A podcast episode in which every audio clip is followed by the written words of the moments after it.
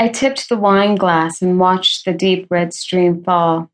The baby book was on the carpet next to me, open to the page where it offered a space for a mother to write her newborn's eye color, length, pounds, and ounces.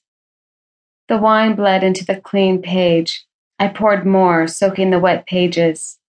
Before I emptied the glass completely, I realized this act of drama was not soothing, just stupid. I scooted away from the book and rested my back against Lily's couch. From the coffee table, I picked up my own baby book, the one where mom had carefully filled each page, writing in the margins when the lines given weren't enough. I flipped to the page where my mother wrote that I, Jamie Virginia, weighed six pounds, two ounces, was 20 inches long, and had dark blue eyes. In different colored ink, it said, changed to brown at five months. I heard keys and the front door clicked open. Quickly, I slid both pink books under the couch, picked up my wine glass and bottle off the floor, and sat on the couch. Charles Shaw, Lily observed. Is it a good one? I realized I held the bottle like a wino. Brianna, her five year old daughter, flew onto my lap. Whoa, I said, and set the glass and bottle on the table. I pulled her into my arms, and for a moment life felt right. I squeezed her and took in her cedar smell, the smell of the bark from her preschool's playground. But the wine, I hadn't taken notice if it was a good one or not. It's okay, I guess, I said. Lily dropped three pieces of mail onto the seat next to me, nothing I could possibly want.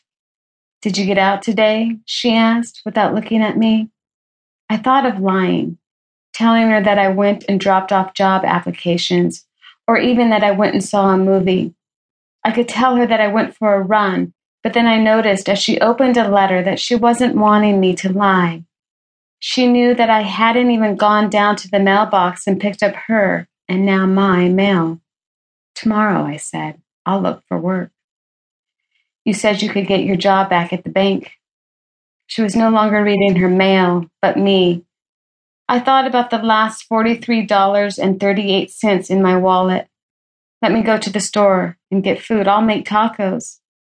Lily left the room, saying, I've got plans, and Brianna's going to my mom's.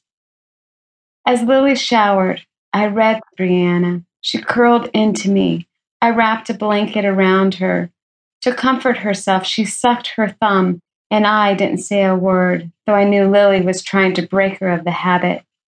She worried about Brianna's teeth, kids teasing her at school. I read eight books, every one that sat on the coffee table. She was almost asleep, her breathing deep and relaxed. But then her mother came out looking well made up in her fresh, dark eyeliner and straightened black hair. Time to go. Brianna slid off the couch and lay on the carpet. I'm tired, Mom. As Lily checked her cell phone for text messages, I got up and whispered in her ear. She could stay here. I felt invigorated by the suggestion of having a purpose. She's staying the night, and don't you think it would be good if you got out? Lily was tired of me. Through with me sleeping on her couch. Maybe she was feeling taken advantage of, used. It had only been for the last six months, not so long. Let me carry her down. I slipped on the flip flops I'd left by the door. She can walk. Oh, Mom, Brianna moaned. You need to learn to walk on your own sometime. Brianna grimaced. I can walk, silly Mom. I knew this comment was for me, not Brianna.